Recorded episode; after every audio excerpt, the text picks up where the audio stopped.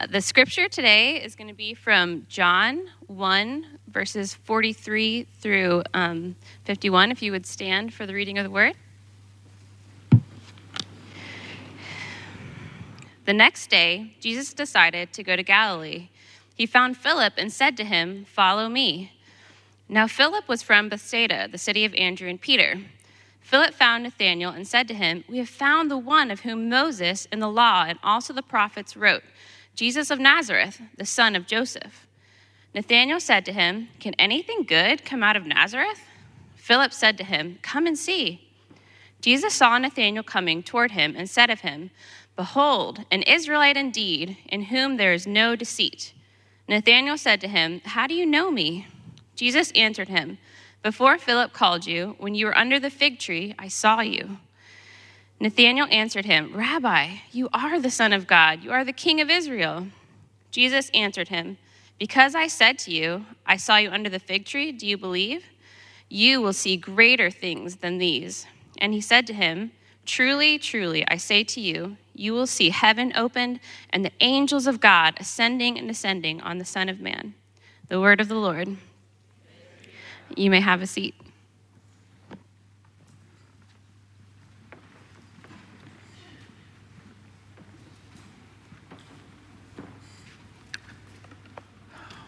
Well, I want to say hi to uh, everyone here on campus, uh, those of you who are joining us online. Great to have uh, you with us as well.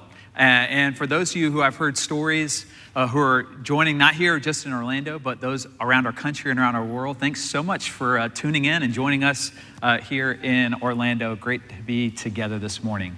If you're here on campus and if you want to remove your mask, feel free to do so during our sermon time. but it's wonderful to be together this morning. Uh, if you're new with us, I'm really glad you're here. Uh, we have been in a sermon series called Unlikely Followers. Uh, we're be- looking at these unlikely characters who had a transforming encounter with this man named Jesus. Uh, and today we're going to look at the impact that Jesus Christ had on this man named Nathanael. Uh, from this passage that was read earlier. And what we see from Nathanael is that he is struggling with the claims of Christianity and the claims of this Jesus from Nazareth. So, in many ways, Nathanael is really a picture of someone living in our modern world, uh, in the country that we live in now, in our culture, struggling with faith, struggling uh, with doubts, and what to make of this man, Jesus. Uh, people who, who want some spiritual reality to their life, but they struggle with the claims of Christianity. That's what we're going to see in this encounter with Jesus today and Nathanael. And some of the questions and some of the issues that Nathanael faces uh, that we can bring to faith in our modern world.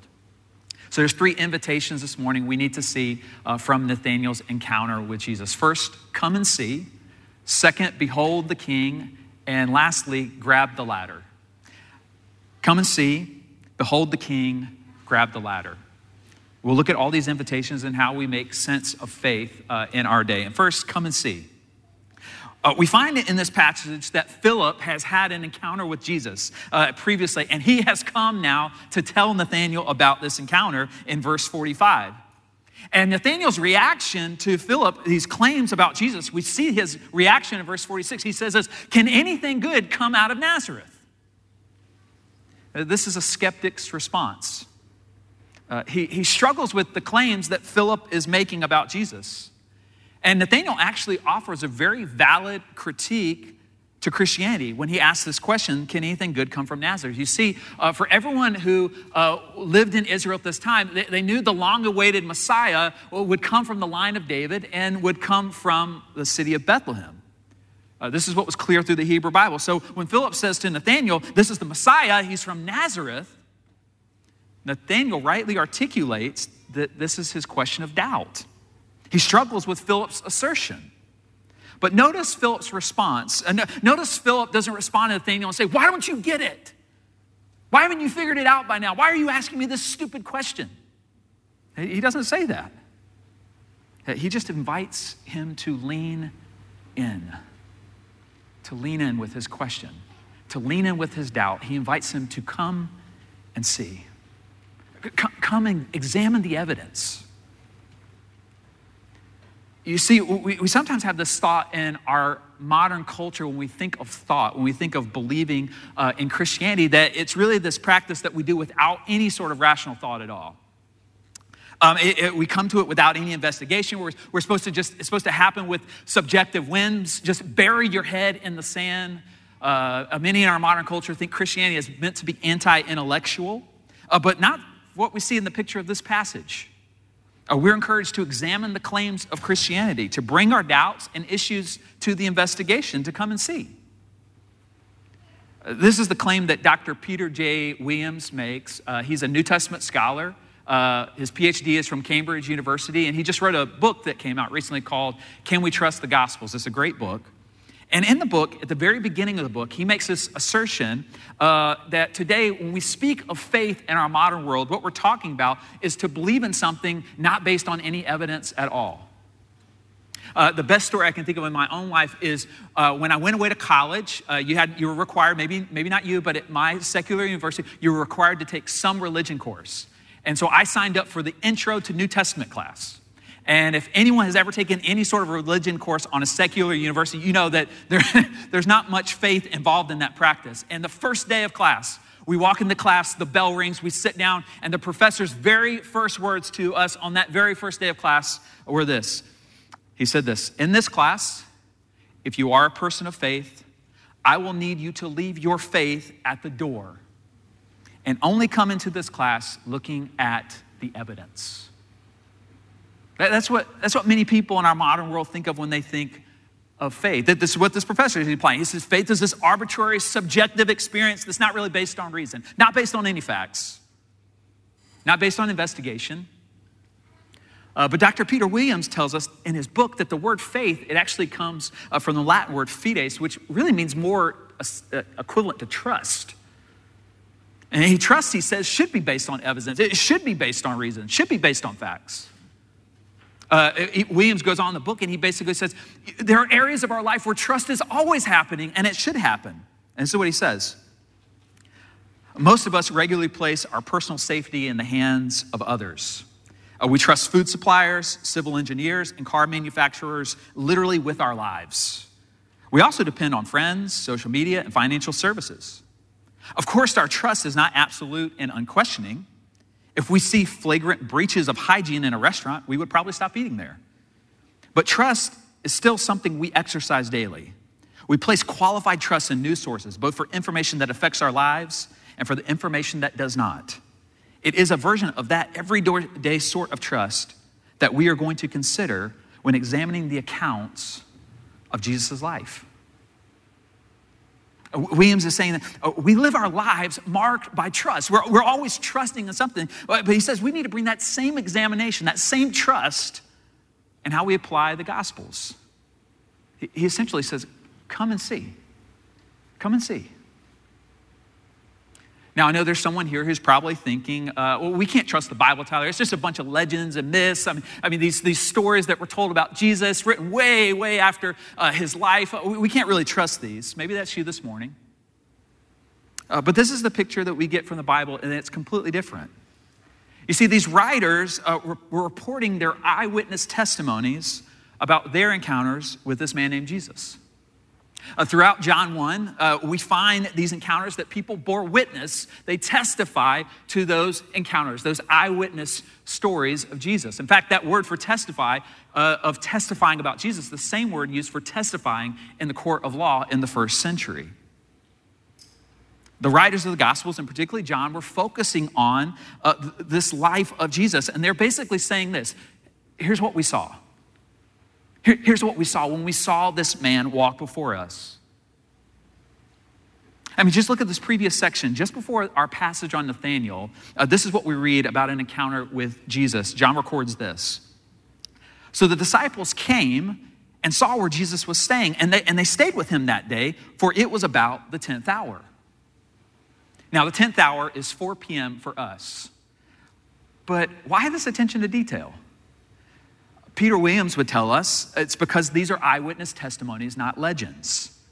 In fact, this kind of detail does not exist in ancient lists, legends or myths. Uh, we, we see um, our modern fiction, our modern uh, stories that we tell, the novels that we read, uh, appear like factual stories, but that's not what ancient legends looked like around the time of the New Testament. They weren't written that way.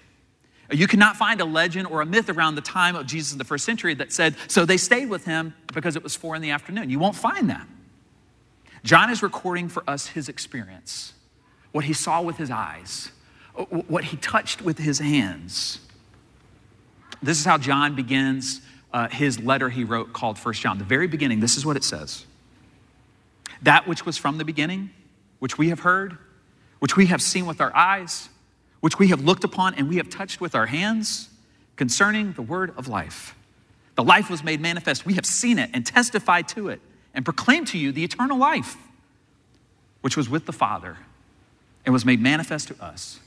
That which we have seen and heard, we proclaim also to you. He's talking about Jesus. We have seen him, we have touched him. John, John, is telling us, I have examined the evidence, I've investigated, I saw, I touched, and this is my report.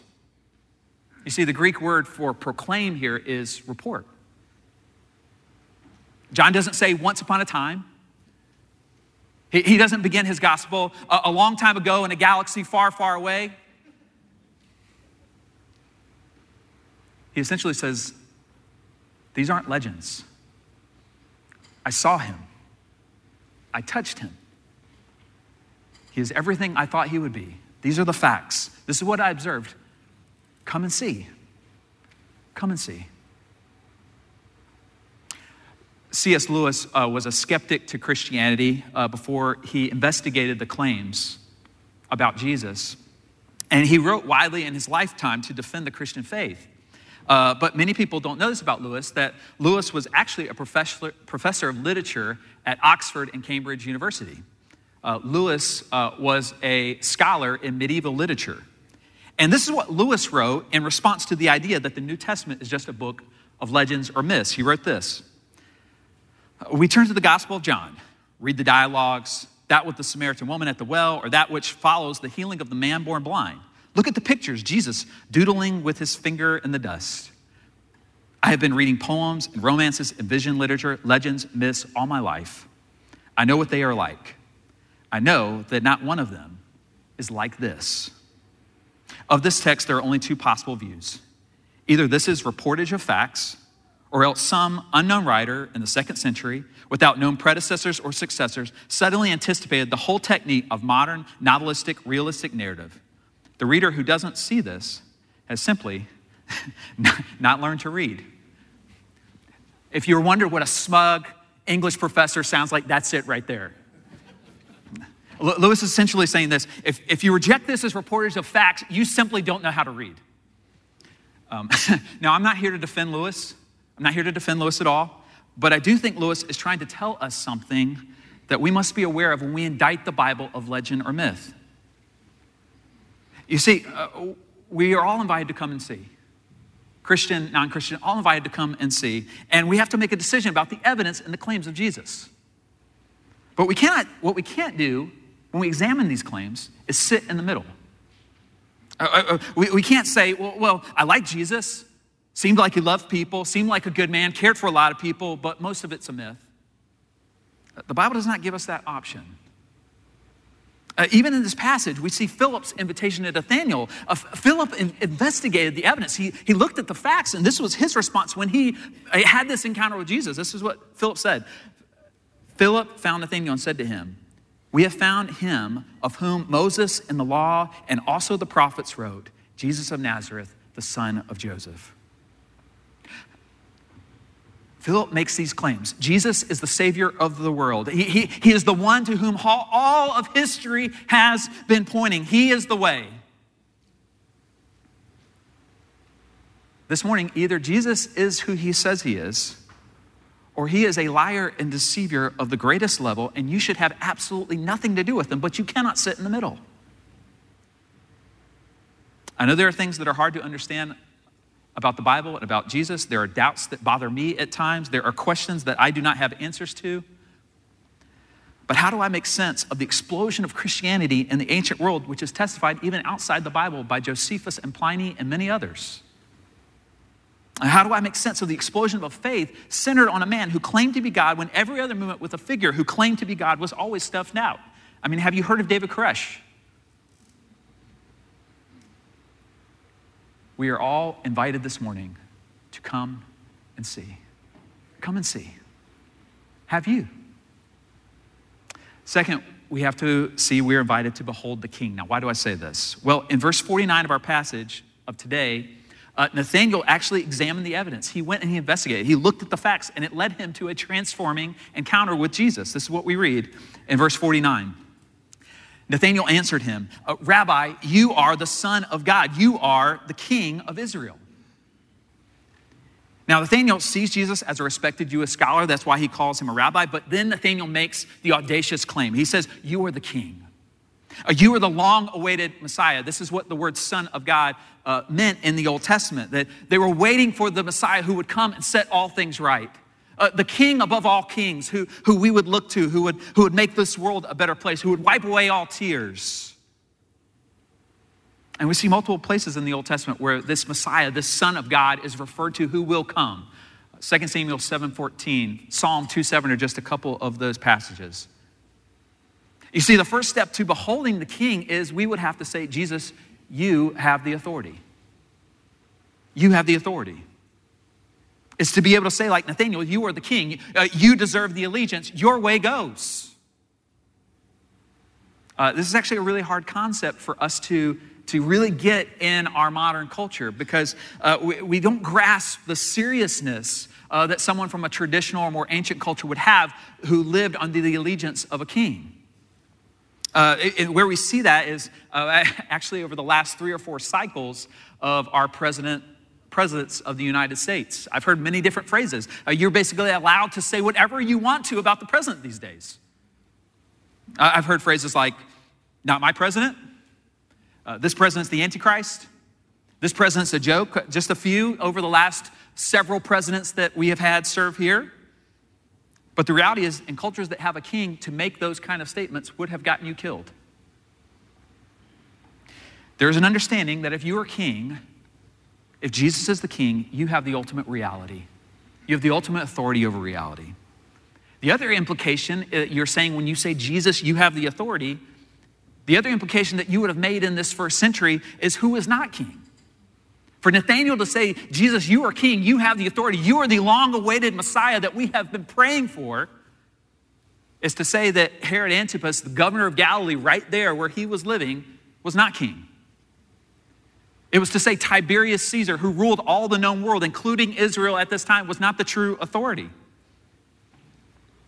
Is to look at your life and say, Who is the king? The decisions you make, the life you are living, for you to say, Jesus, you have the authority. Uh, I've found that in our household, dinner time and actually getting our kids to eat their dinner is a battle for authority. Uh, sometimes I feel like a hostage negotiator uh, trying to work out plea deals, trying to meet demands of uh, those who are terrorists trying to take over. And at other times, I feel like the hostage, just waiting for this nightmare to be over. And if you're a parent, you've been there. And what I've found, at least with my kids, is there, there are two postures for leaking, looking to claim authority. Two postures. Uh, one's the, the more outspoken attempt, and the other is the more passive aggressive one. I'll explain. Uh, a couple of weeks ago, we were sitting attempting to have a dinner as a family, and uh, our Caleb, our youngest, uh, was pretty disappointed with the dinner plate that was before him. And he decided to voice his disapproval. And we began to instruct him about the importance of dinner, how, how this, this dinner was very healthy and why he should eat it, but his disapproval only grew. To, at, at which point I responded, Caleb, who is in charge? Who are you supposed to listen to? His response to who is in charge? He said, Caleb.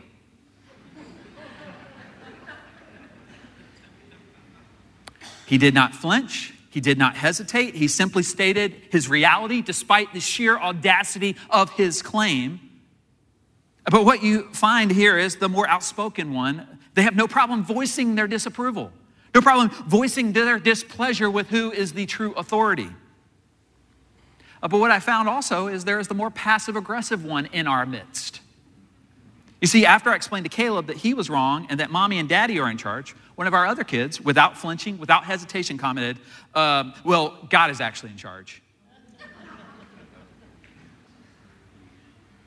Yes, thanks, jerk.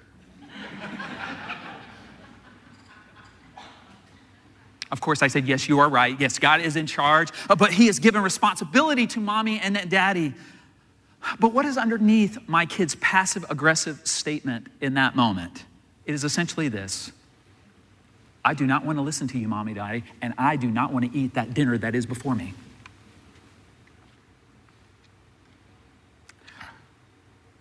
We have an issue with Jesus' authority as much as anyone, I struggle with this in my own life, but for Jesus to have the authority, for you to behold the King, it will have implications on your life. How you view your work during the week, uh, how you care for your spouse, how you shepherd your kids, how you live out your singleness, um, how you follow Jesus at your school as a student, how, how you navigate your chronic illness how you forgive that person. The implications for beholding this king are swift. We cannot say, uh, okay, God, uh, you can have authority over this area of life, but I'll hold on to this part of it. Thank you very much. So that's the first step to beholding the king is we have to say, Jesus, you have the authority. You have the authority. Have you done that? How, how will it change your finances? Um, how would it change your church involvement? How would it change your marriage? How would it change your life? The second step to beholding the king is confessing our treason. Now, why do I say that? What do I mean?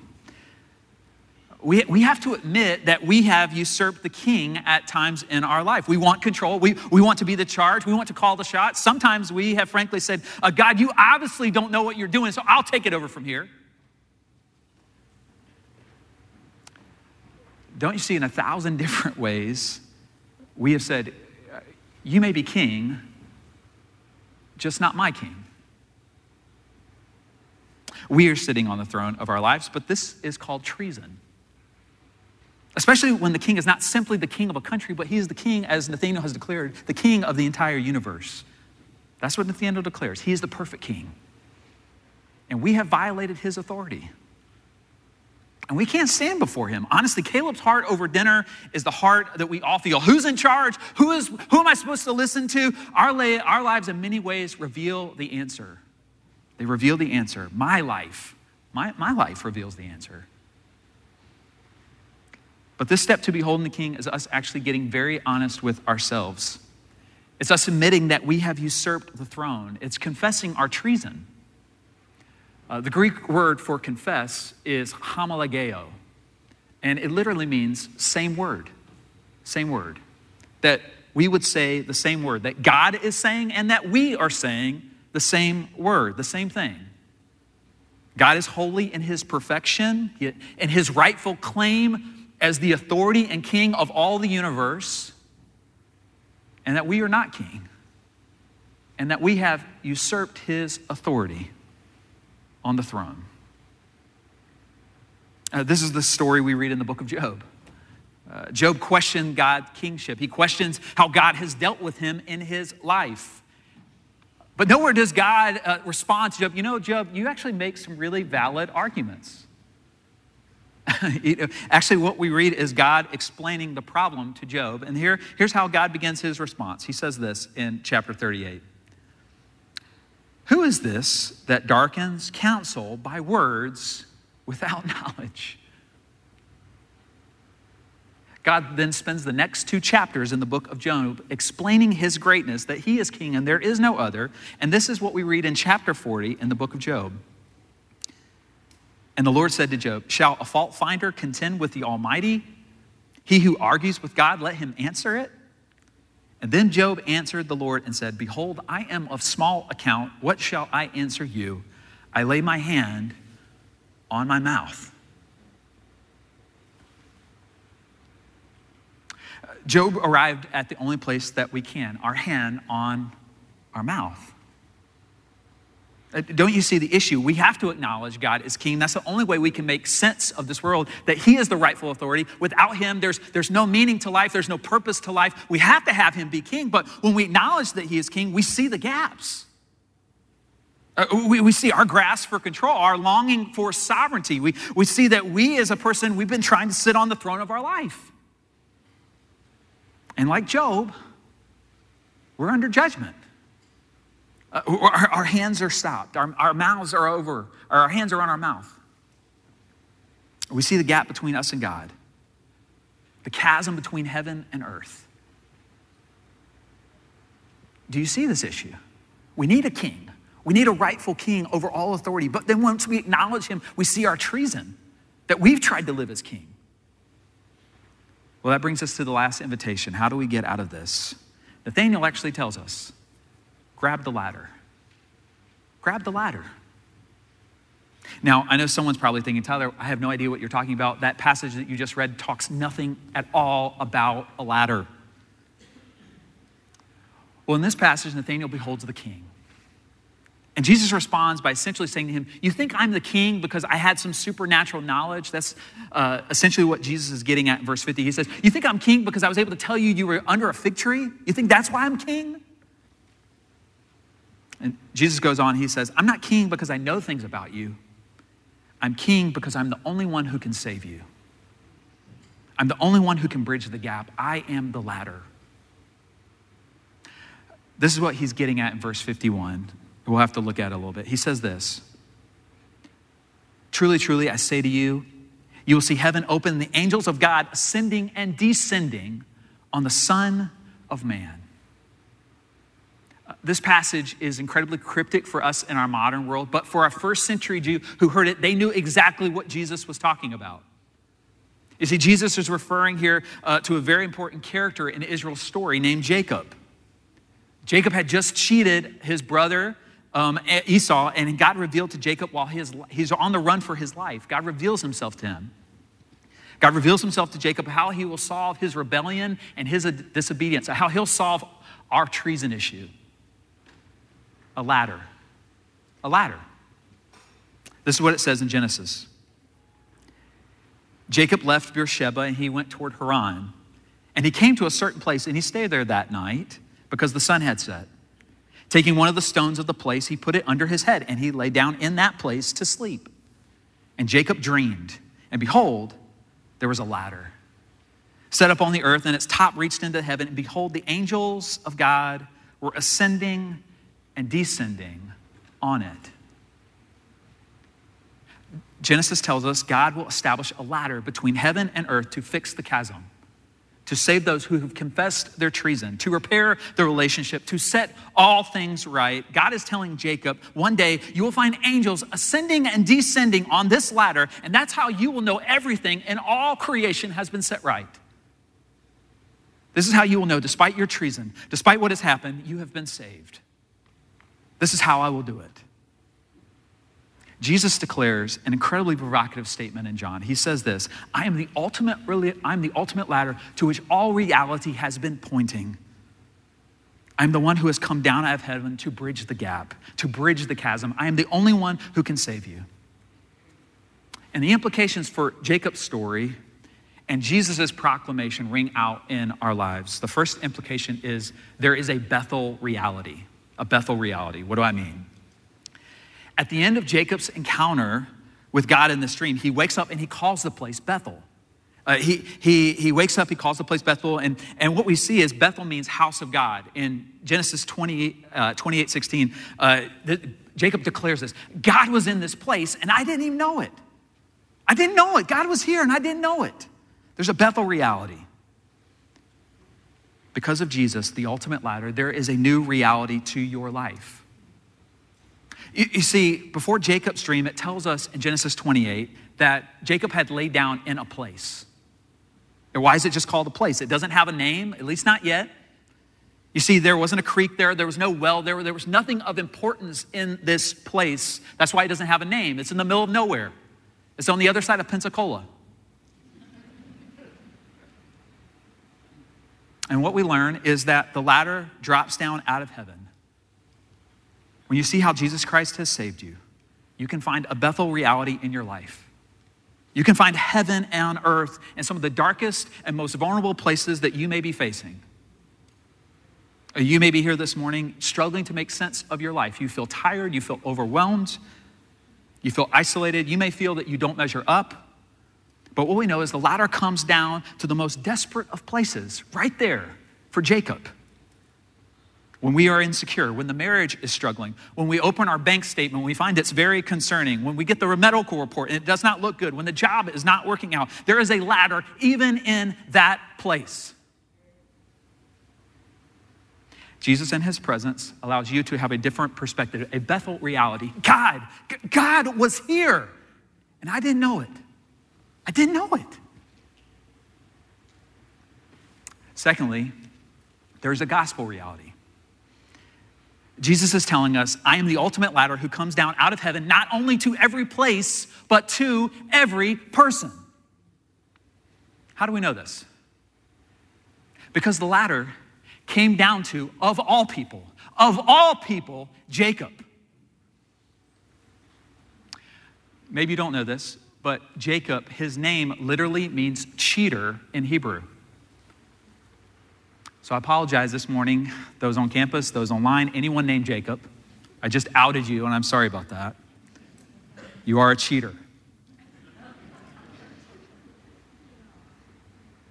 You see, Jacob is on the run for his life because he has deceived his father and his brother for the birthright of inheritance and blessing. Uh, Jacob is a scoundrel of all people who should not receive the gospel reality, who should not receive the ladder of salvation from heaven, it is Jacob. What Jesus is saying is this I'm the ultimate ladder who has come down to save any person, no matter what has happened, no matter what you're going through. If Jacob, the scoundrel, can get it, so can you. So can you.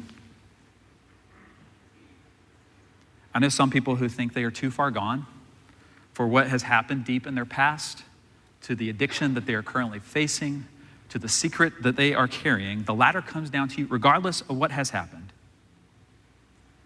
What we see is that Jesus is the ladder from heaven that comes down out of sheer grace, sheer grace to us. It's a declaration that to every person, it does not matter what you have done, the ladder is earned. It's not earned, it is received. You see, some people think you have to earn it. You got, you got to work really hard. Not according to this passage.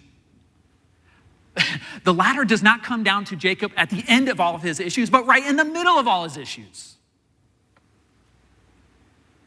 Whatever place you're in, and whatever person you think you are, there is a ladder, Jesus Christ, that comes down out of heaven to bridge the gap for you, to cover your treason, to set us right before the Father, and all you have to do is receive Him all you have to do is grab hold of this ladder.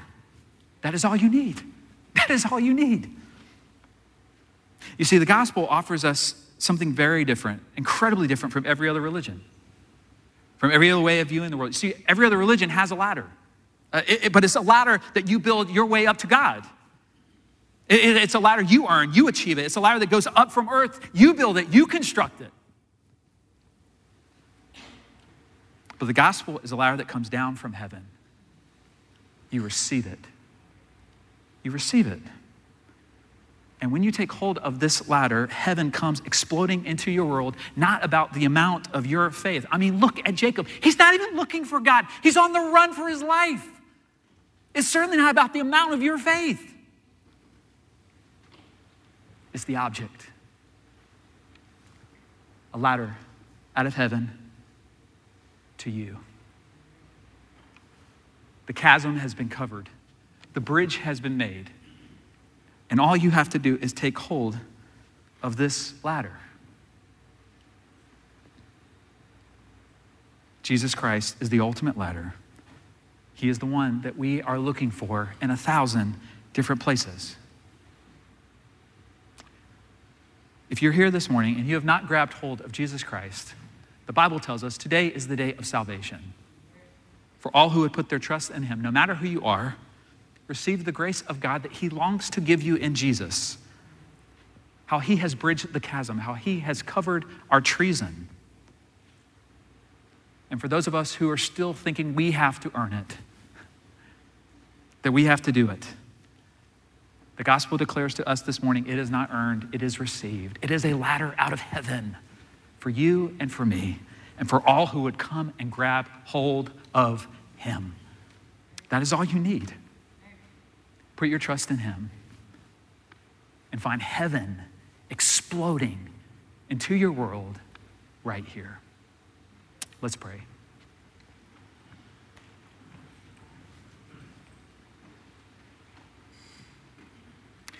Our Father, we thank you for this encounter that you had with Nathanael and with Jacob.